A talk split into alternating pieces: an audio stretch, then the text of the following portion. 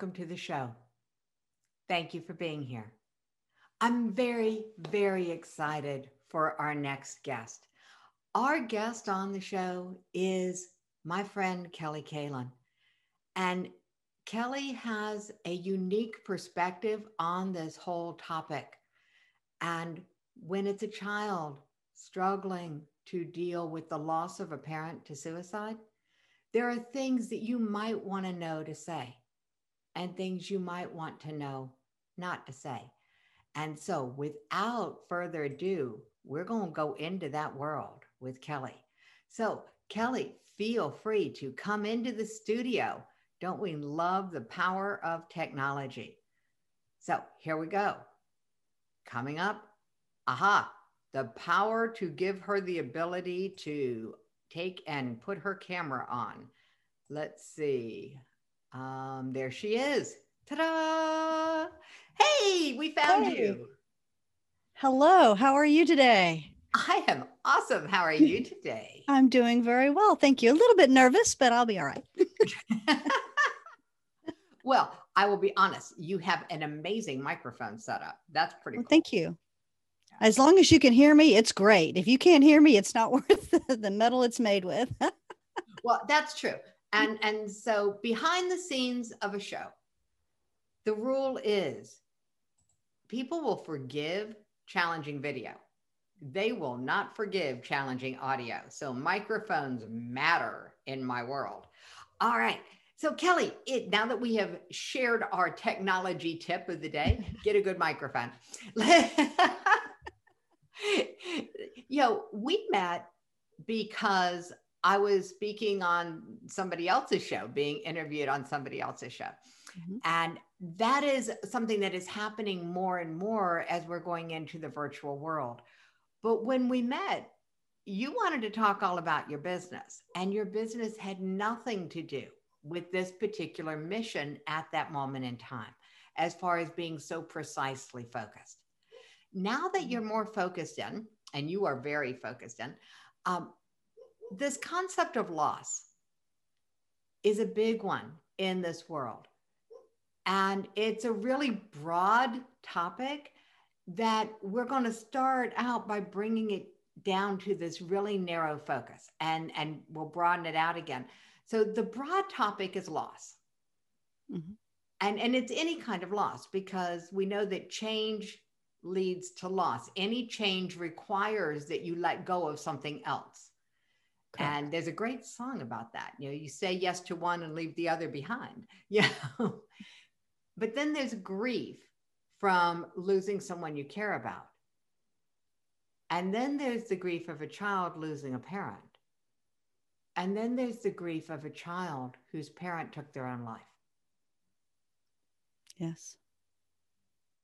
What brought you to that point, to that focus?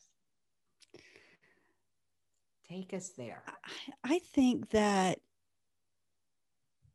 I think that it is a final it's a there's a finality to the taking of a life that is reached through a series of I don't know if you want to say perfect alignment of certain things that we have in our life.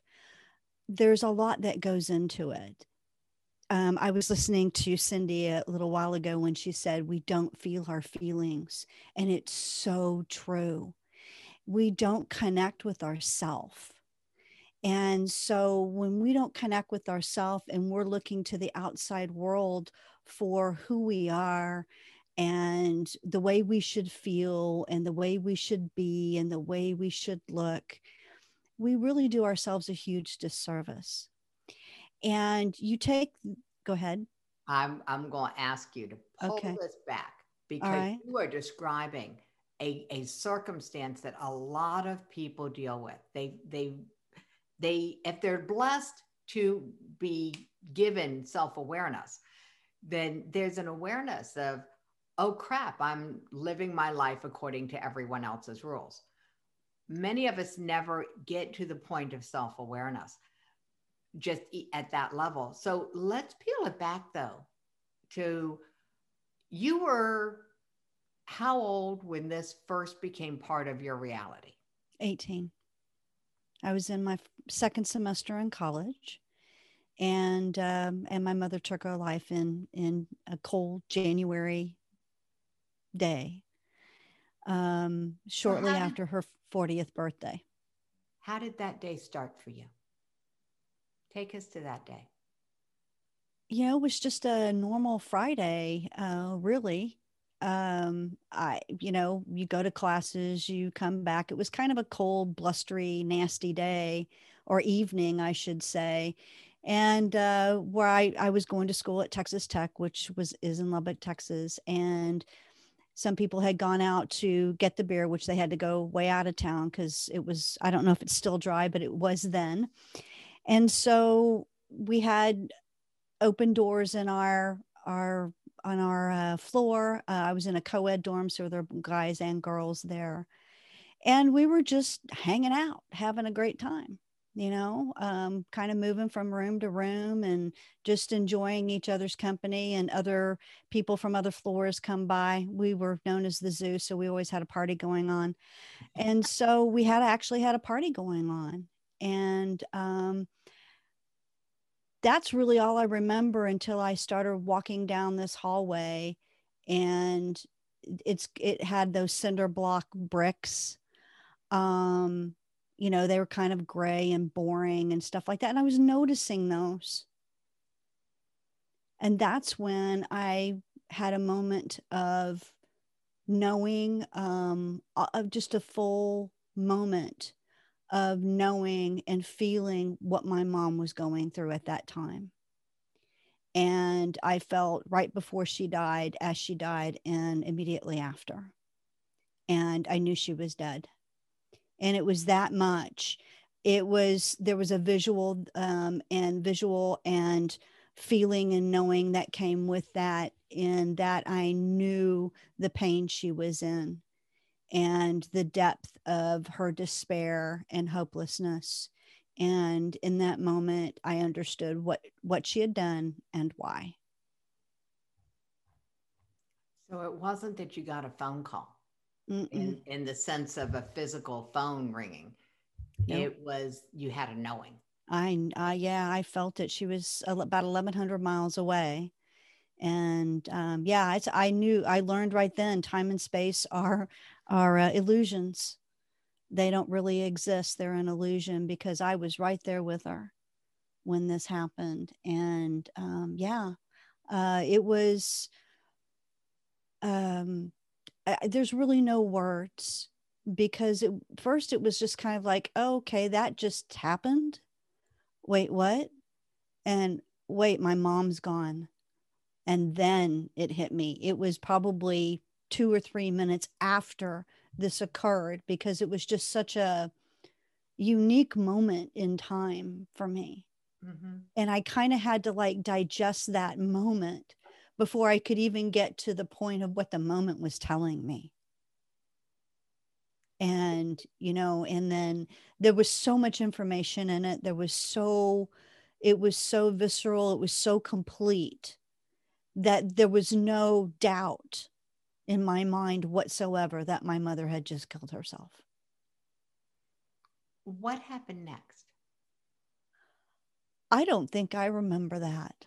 Um, when you realize someone you love is either dead, even if they haven't killed themselves, um, but when you realize something like that, I, I think your whole system goes into this overload of information of I don't it just was like how how how do I reconcile this? Because there is a shift in a relationship with a suicide. Um, you think you have one relationship, and when they kill themselves, you realize you didn't have that type of a relationship. You had a different relationship, but it wasn't the one you thought you had. And right. how do you reconcile that? And how do you reconcile that they're gone? And how do you reconcile that they just took their life? And my mother was in California, I was in Texas. How do I deal with this? I'm 18 how am I supposed to deal with this? I think you just go into, I, I feel like it was just a spritz, like a, everything just went into overload. Did you have a moment of doubt going, wait a minute, that can't be true? I what? think the biggest doubt was on um, what I had just sensed and felt. Mm. Like, and that was the that was the thing, you know, it's just like, wait, that just happened. And it it's an internal event like that or an event that comes like that is more real to me than than you know actual living in the 3d it's more visceral. It's more true. There's a knowing that comes with it. And that i had to reckon that's what i'm saying it took me a few minutes to just go did that really happen and this new knowing inside of me that knew there was no doubt that this feeling and this knowing just happened and that my mom was dead. There was no doubt, none whatsoever. When I got the call a couple of days later, I just simply said, I know. Wow. So you sat with the knowing, but not knowing, not knowing in a 3D, what we would call reality sense. Mm-hmm for two days.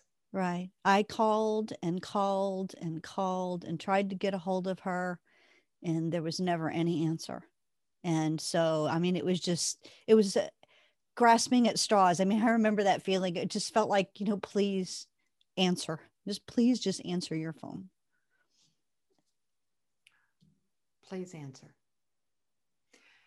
That's probably the single cry of anyone who's lost someone to suicide.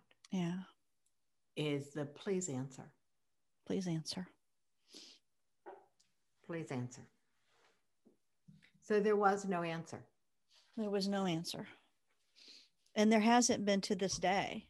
Um, I've never, you know, some people say that their loved ones come to them in dreams and different ways. And she never did. She never did for me um, I never had that experience. I would have loved to have had that experience, but it's not something that I guess I got. I got the experience of knowing when she passed. And there were some blessings in that, by the way. How so? I never asked why she did it. I knew I could feel the oh. pain. God. I never asked how she could do it. How could she do it? How how could she leave me? How could she leave my sister and my dad, even though they were divorced? Because I could tell that she couldn't see past this like there was this gray as this day I can see it, this gray wall between her and everything else. And all she was sitting with, all she had was the pain and the hopelessness and the despair and the coldness. That's that's all she had. She couldn't see past that. She couldn't see me. She couldn't see anything beyond that. That's an amazing description kelly of what it is like for someone at the moment that they take the action mm-hmm. and this is um, consistently what we hear. When someone says, Why would you do that? The only answer that I've ever had that ever made sense was the one that says, Because it seemed like the best or sometimes the only idea at the time. Mm-hmm.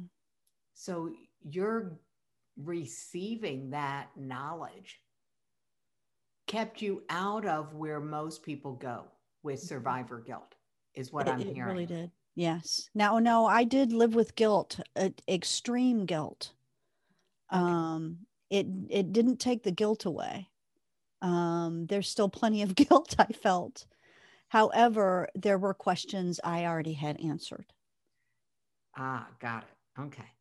So so there were questions you already had answered, and that makes a difference. Mm. That makes a difference. It, it certainly does with your mom's passing, what happened next?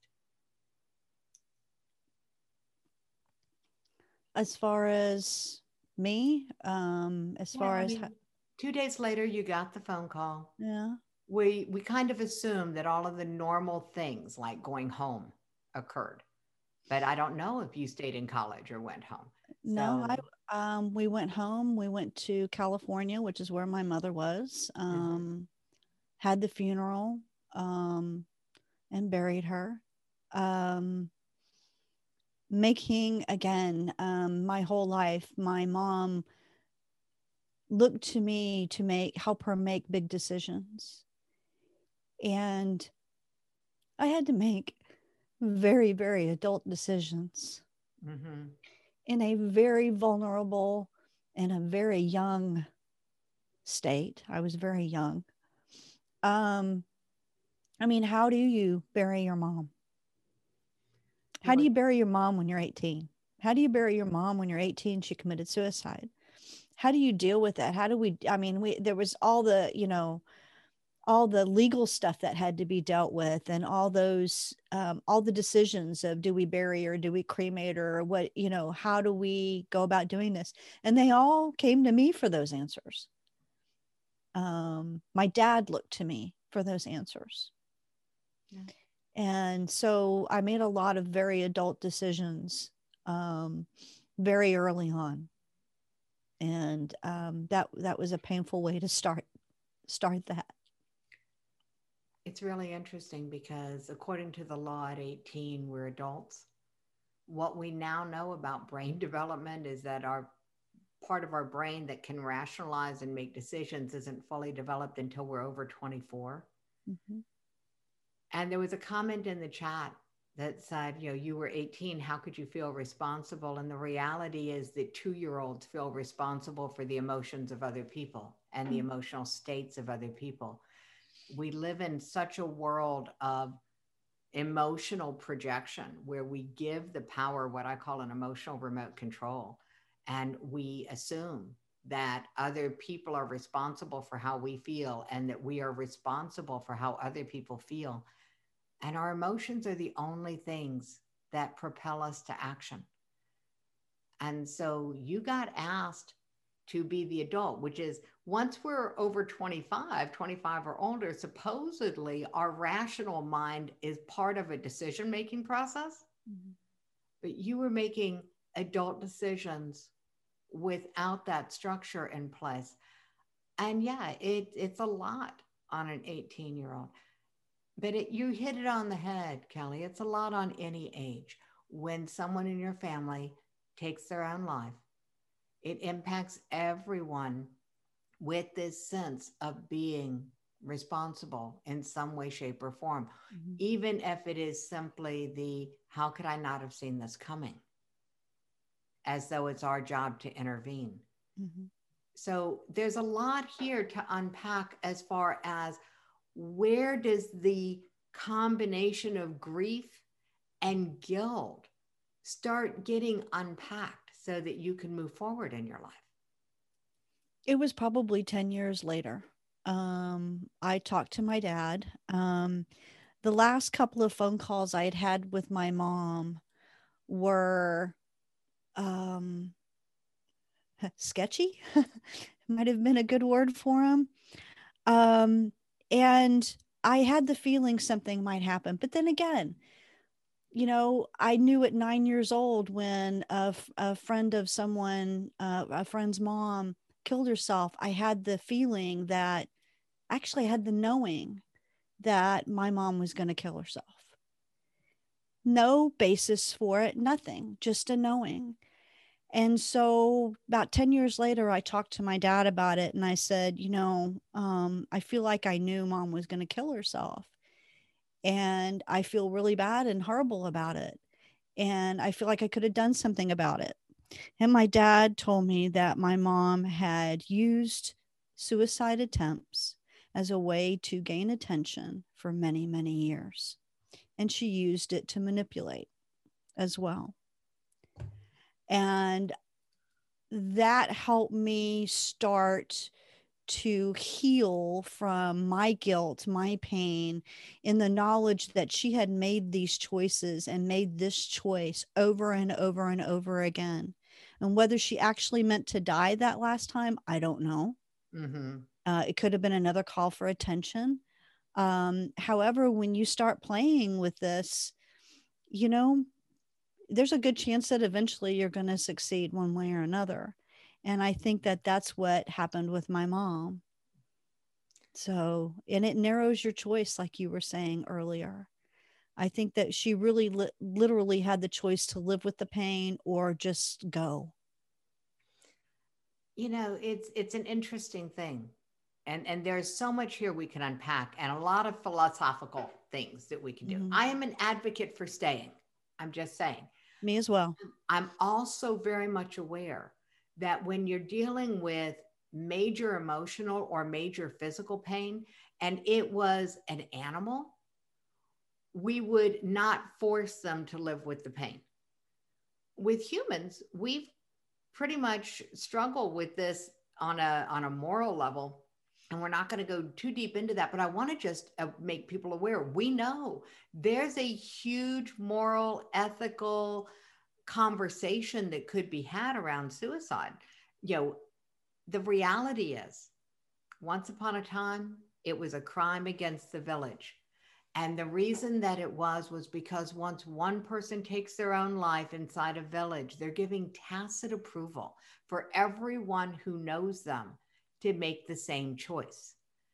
And it's one of the things that we are seeing more and more happening especially among certain groups where like entire basketball teams in high schools are being decimated by suicide. You know one student takes their life and and then it, mm-hmm. there's fallout from that. It is that crime against the village that we're seeing happening. And thanks to the internet and the news media we are now much more aware that this is happening. We're in this conversation I'm going to shift from the preventative, which is where I spend most of my time, into this post event. So you experience the post suicide loss from your friend's mother. I did. And then you experienced it again with your mom. Yes. It's not something you want to have practice in. no. But it is something that you had practiced. Yes. And, and yet that did not in any way prevent it from being 10 years before you talked to your dad about it Mm-mm. and started unpacking the grief from the guilt. Yes. And the stigma. So, well, there we go. Now we got three steps. We got the grief, the guilt, and the stigma. So, if someone's listening to this, Kelly, and they are dealing with the loss of a parent from suicide or from a family member, what is the first step in unpacking the grief, guilt, stigma cocktail? Oh, um, I think it can be as varied as the individual. You know, first, you don't really know what to do. Uh, you don't know what you need. You don't know which direction to go. You don't know. Um, you really don't know what to unpack first. Like it, you you are literally reeling that shock it's like uh, you you've just got you've got an overload of things. And so breathing step one um, yeah. treat yourself as if you're in shock. Yes because you are. Okay. You are in shock and it becomes it changes a lot. It changes what you perceive as important in your life. A mm-hmm. lot of things become very important unimportant very quickly Ooh, I can believe that. Very quickly. And then, so then what's important? What becomes important in your life? Well, healing for one thing, but also your relationships with the people around you. And so, the first thing I do with people, someone who's reeling, is, you know, getting some sort of movement in your life. If you don't have if you're not exercising if you're not moving you need to move. You need some sort of movement. And so i usually recommend something like a 10 minute walk every day. Just something to move your body. Got it. Um, it quiets the mind, which is one of the things that we really need uh, when we are reeling from from something like this. So any movement, any exercise really helps quiet the mind. As your mind starts to quiet, you can start parsing out the pieces a little bit and dealing with the things that you need to deal with right now, like I had to deal with burying my mother. I had to deal with all the legal questions. And I was able to kind of parse out those pieces so that for a few minutes I could deal with that. And then I could turn around and I could cry more. Um, so it's really about kind of teasing out the pieces. What can you deal with right now? What can you release right now? And so that's one thing. The other thing is, um, as Cindy said, we don't feel our feelings. And you kind of got to sit with them and feel them before you can deal with them. Otherwise, you're just burying them. Um, and if you bury them, they come out anyway, and usually in a very um, inappropriate manner. Mm-hmm. And so it's really about sitting with yourself and getting and getting to know what those feelings are like cindy said.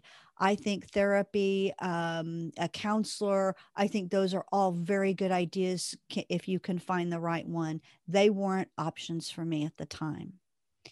And so i didn't have the the availability of those but someone to help you continue to kind of unwrap these pieces and start working with them and being okay to work with them and being okay to feel the grief the shame the stigma all, all of the pain um, and then learning not to resist it because we actually increase our pain exponentially, like by a long shot, because of our resistance to it. And boy, do we resist this pain. I know I did for a long time.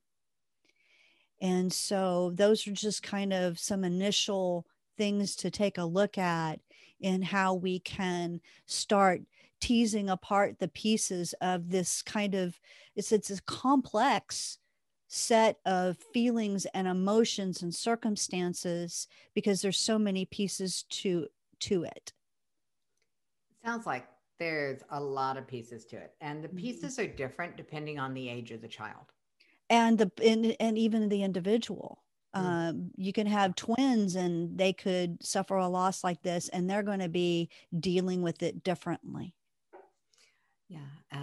I, I, love the comment in the chat that you can be an expert at not feeling. Mm-hmm. And you mm-hmm. don't have to have a major trauma in your life to be an expert at not feeling. That's correct. Yeah. So when you're the one supporting someone who's had this kind of loss, the same, I think, steps work really, really well. Kelly, I love the way that you laid them out. That the first step is just recognizing that they're in shock. They may not appear to be in shock, but they're in shock so taking a walk with them without any expectation of conversation sounds like the next logical step. Am I on the right track? Yeah, it's a that's actually really beautiful is to be with them without having to have words. That's actually really lovely and difficult for a lot of people to do. Uh, we don't know how to grieve. We're not taught that. We're taught to always be happy and put on our shiny, happy face and present to the world your best self. And yeah, we don't um, we don't allow ourselves to know how to grieve, and we really don't know how to help someone else grieve. We don't know how to appreciate what they're going through, and that it may be a day and it may be 20 years. And so allowing people to to really go through that process and to support them through that process and grieve for yourself is mm-hmm. something that we really need to learn. Again, feeling those feelings. Yeah, feeling those feelings is really important and allowing other people the space to feel without words is mm-hmm. so key. I love that you said that because the emotions reside in the limbic brain, which doesn't have language. And so it just acknowledging that is absolutely crucial. And you know, it's this is one of those conversations where I go from cold to hot to cold to hot. So yeah, that's what the wrapping and unwrapping is.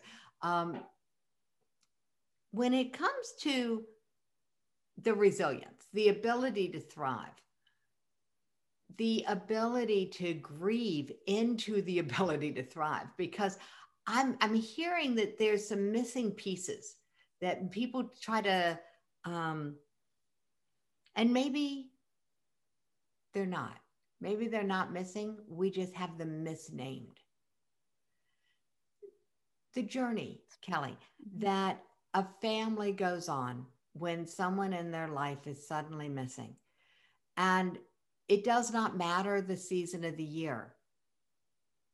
The loss is the loss. Mm-hmm. And so while we're on this particular topic of the loss within families, we're going to pull it really tight for people and go, hey, if this is you, we want you to know. What do you want them to know? It's okay that you're hurting.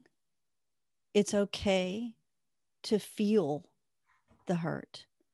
And it's also a very personal journey. Many people aren't going to know what to say um, they will not come by you because they're afraid that they might say something wrong or that they're uncomfortable. Mm. Um, they don't realize how excruciating that is for you um, or for me at the time. And your journey is very personal and it will take you the time that it takes. And don't let somebody tell you you should be over it because you will deal with this in your way and in your own time. And quite frankly, I don't think we get over suicide. We move past it, we deal with it the best that we can. Mm. But as you can see, I was crying talking about my mom. My mom died 40 years ago. We don't get over it. We move through it. And there is still those vestiges, the the sadness. There's a the, what's I, what I'm left with is a very deep sadness that my mom didn't stay around to live a longer life with us. And so know that, know that that's going to be part of your journey and it's all okay. And don't push down the feelings. Don't try to cover up the feelings. A lot of us move to drinking or drugs or something to try to assuage the pain. It's not going to go away like that. It's only going to go away by you sitting with it, feeling it, and then deciding what to do with it. And so my work helps people move through that process so it doesn't get buried. This ability to okay we're going to have the two conversations because there are two groups of people here. There are the people who are experiencing experiencing have experienced the loss within their family to suicide. And then there are the people who are the support. That we're the other people. Mm-hmm. okay? we're the other people and we we don't know what to do but I got a list now from listening to you, and I want to run it by you. And then I want to talk about how to flip it because you know, I believe that our brains, our subconscious, doesn't recognize a negative. But the list I came up with is if you are the support person for someone else, don't avoid them. Please. So that was the first one I heard from you. I heard the excruciating pain of people avoiding you, not just avoiding the topic, but avoiding contact. Mm-hmm. So the flip of that, stay in contact? Yes, be there. Just okay. be there and let them know that you're there and do things like if you know that their lawn is, if you see their lawn is getting too high, mow the darn thing. Ask them Ooh. if they want to go to the store with you or if you can get them something and be proactive in it because really truly someone who is in that place, that initial place, doesn't know what they need. And so, if you can gently support them, picking up the kids from school, things like that, make a huge difference because sometimes just getting out of bed to take a shower can be everything they can do. Okay, so I'm going to frame that for for me as one is just be there. Be Second there. is offer, not ask. Offer. Instead of asking, what can I do to support you? Offer to do something that you can observe needs to be done. That so would that they're lovely. not making decisions. Yes. Cool. All right. So now the next one I came up with was don't probe. They're already in pain. I heard you talking about that nobody knows what this pain is like for someone else. And so I, I felt that it was like, don't probe. There's no reason to try to get them to talk. No, um, you don't need to. Believe me, they're going to talk about it. They need to talk about it. We need to talk about it. It's a way of processing through because we've got so much jumble going on inside being able to talk it through in, in maybe 5,000 times. Um, and so being able to talk it through with someone who's just willing to listen, don't try to fix it, just be there. Just hold them, offer them a cup of tea. Just if they can be heard, that's probably the best thing that you can do for them. Mm-hmm is just to really be there and hear them. All right. So just listen. Just listen. Just listen. Awesome. All right. So just be there. Be proactive. Um, offer, not ask. Mm-hmm. Just listen. And the other one I came up with listening to you was don't should on them as you should do this or you should do that. Mm-hmm. What can we do to make that a positive? So there's not the word don't in it.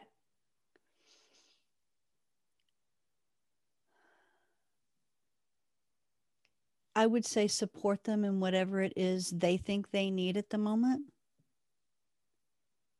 Offer things like offer to go for a walk, offer offer what you think might be supportive. Offer to help them oh. find a counselor if they need it. That would be eh, so welcome. Okay. So offer anything that you think they should instead of telling them they should just mm-hmm. offer it. Just offer it. With no attachment to them with doing no attachment. That's you what know, i'm hearing in a big way from you yeah. is no I, attachment absolutely realize that when when we're going through that there's so much going on that sometimes we can't even process words we can't process your words. Your should just puts a heavier weight on. Mm-hmm. and we're already very very weighed down. And what we what we need is for someone to lift pieces off of us. You can't lift the emotional pieces off we have to process through those but you can be there and allow us to talk and allow us to process through a little bit more um, that way. You know things like chores the 3d things the support for the lawn or going to the grocery store picking up the kids or fixing something you know is gone wrong or anything like that to help support that. Those are the things you can support in. Oh that's really beautiful it, and it is the practical things that matter at that moment. Yo, it is. The practical side of grief is really important. So let's go there for just a minute because when I wrote the tagline for this whole mission, that suicide is certainly serious and we believe that suicide prevention can be seriously fun. I got a lot of pushback that I would put suicide prevention and fun in the same sentence. And I realized that just like there are two groups of people that you're talking to those who are experiencing the loss and those who are supporting those who've experienced the loss there's also the groups of people whose lives have been touched by suicide And I'm a firm believer that if your life has been touched by suicide, you're no longer in the realm of prevention. You're in the realm of intervention. And as soon as you can get some intervention, which we bring to this show, these comments, this mm-hmm. conversation helps with this, then this is your truth. If there's anyone around you, and then there's the people whose lives haven't been touched. And that's the part of what we do here on the show that is often so misunderstood is we're looking for the tools and the tips and the tricks that help you be resilient, that help you bounce, not break, because we think that's your birthright is to be mm-hmm. able to handle life by bouncing through it and not breaking from it. So, helping people come through this grieving so that they come out the other side with the better ability to bounce, Kelly once the reeling is over and they're dealing with the reality of life again, what are some things they can do to help them build their own resilience? Uh, well, first of all, not burying their feelings, uh, really learning to feel what's going on in their body. We are conditioned and taught not to feel living from the, you've heard it, living from the neck up, these types of things. And we pay attention to our bodies only in how we might feel at the moment, as far as physically, not necessarily our feelings. Mm-hmm or hurt or something like that. Otherwise, we jam in whatever food we want to jam in. We sit, we don't move, we all the things that we don't support our body in. Um, we really want to step into some very healthy healthy habits and one of them is the connection and the relationship with yourself and that includes all of you, it includes all your feelings, um, all those things that we want to bury and not feel. And so that's one of the things I think is really super important is that connection with ourselves. I'm just laughing like crazy because as soon as you started talking about the connection between the body and the emotions and stuff, it was like, oh, wait a minute, I've got all of these tense muscles in my core right now. And it's like, I could just release that. Yes. And and so the simple, even just you speaking about be aware of the connection to your body. You know, and it's not so complicated for me. But In this moment, it wasn't about what's the emotion that goes with this tenseness. It was just, oh, I've got tension, let it go. Um, Absolutely. Yeah. Yeah. Yeah. So, we hold hold our emotions and we we hold our body through our muscles through the the things that we've learned through our emotions and we hold our body we actually a lot of us are holding it like this um, and so we hold our body in a way that's not healthy for our body but that's like a whole that's a whole nother thing, that's, that's a know? whole nother thing that's so, a whole other thing so yeah that that connection with self is one of the things that's going to help people with their resiliency because knowing who you are and being comfortable in that, knowing what your boundaries are, knowing what's important to you, what your values are, and these types of things, really super important to you being able to stand on a foundation that is solid for you. All right, I'm going to ask you the hard question. All right. When your mom passed away, what impact did that have on your values, on what's important to you? Oh, it changed everything. Because it's now it's a lot later. What stayed different from where you were to where you are now? So, when you lose someone and they're important in your life, we've gone we live a life of just going moving doing the next thing doing the next thing doing the next thing and we lose our focus for the things that are of value and important in life like i don't feel like i cherished my mother mm. especially in the last few years you know as a teenager and stuff i don't i didn't cherish my mother yeah and that is part of what made the guilt and losing her very difficult. Mm. Whereas what I learned from that was to cherish those around me really every day because you don't know how long they're going to last. The gift is the time we have together, and we know that's transient. We know it. And so, if you can focus on what's important, what's important? Seriously, what's important? It's each other. We are important to each other. That's important. The the fact that the garbage gets put out on time or maybe we run to the grocery store and pick up a few things from dinner or we move on to the next thing we go be with our friends or whatever it is we think is important in the moment. Is it really? What's really important? What do you cherish and what matters the most to you? That was the primary lesson i came out of as far as the change in my values and those value that value shifted all the others.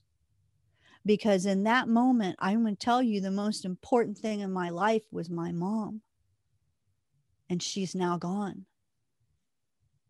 And so when we take the time to get to know ourselves really know ourselves and that connection with ourselves then we start going okay what's really important to me?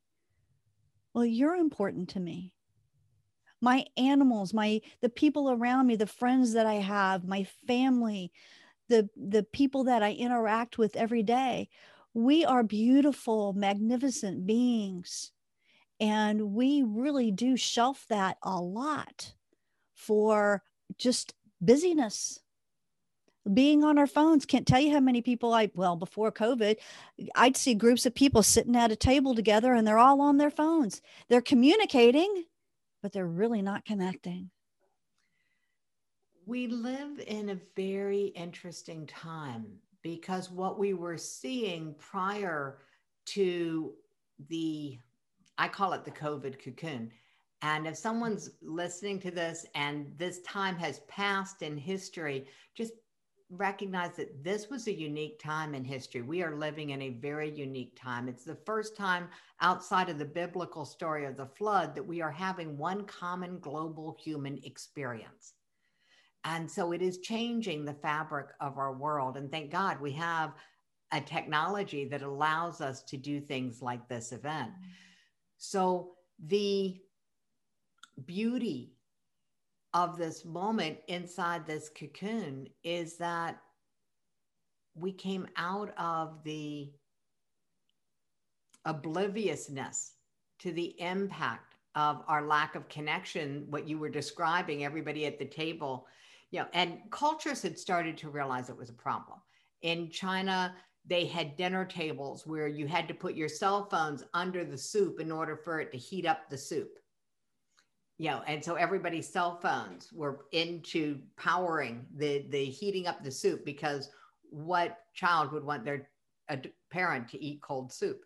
Yeah, so they they played upon their cultural memes in order to create an opportunity to come out of this, you know, screen time.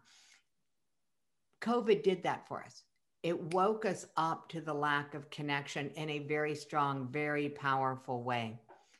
What you're describing is something that we can take forward with us. That what's truly important, being able to ask the question, what's really important to me today? And if it's not about something that's alive, another human being, multiple human beings, your animals, yeah, then stop and ask why is what I'm getting from you. What's so important about that versus a human or an animal connection? And I'll leave animals in there. Yeah. I call them people. So they're yeah. just, you know, tree people and animal people and human people. It's just all people. Yeah. My, my, my, yeah, I have my kids, I have my grandkids, and then I have my grand fur babies. So, yes. yeah, we, we understand these things the, the reality is that I think you've hit upon something really, really important. And it is that we get a chance to stop right now. Don't have to wait for the loss to occur. We can stop right now and ask that question. Absolutely. So what's really important to me today, Kelly, is just to say thank you so very, very much for being willing to share your story, to be open and honest, and to be willing to do the work that you are doing. Because you're walking into a world that is so um, isolated and lonely, which is the experience of a child who's lost their parent to suicide or someone who's lost a family member to suicide. And your willingness to use your own experience and to share that and to help make other people's journeys just a little bit easier is something I just want to say thank you for. Oh, thank you. Awesome. Oh, I almost forgot. Okay. So we have um, something, and I'm going to trust Katie to find the links and to get it into the chat for everybody uh, because I know that she has it for me. Aha. There we go. Everybody needs a Katie in the background. So there we go. All right. And it, oh, what a wonderful thing. Okay. So that the, uh, oh, I see. All right. So we're going to turn that into a hyperlink for people. Um, that's a lovely website you came up with, tsps.thesunstillshines.org. Thank you.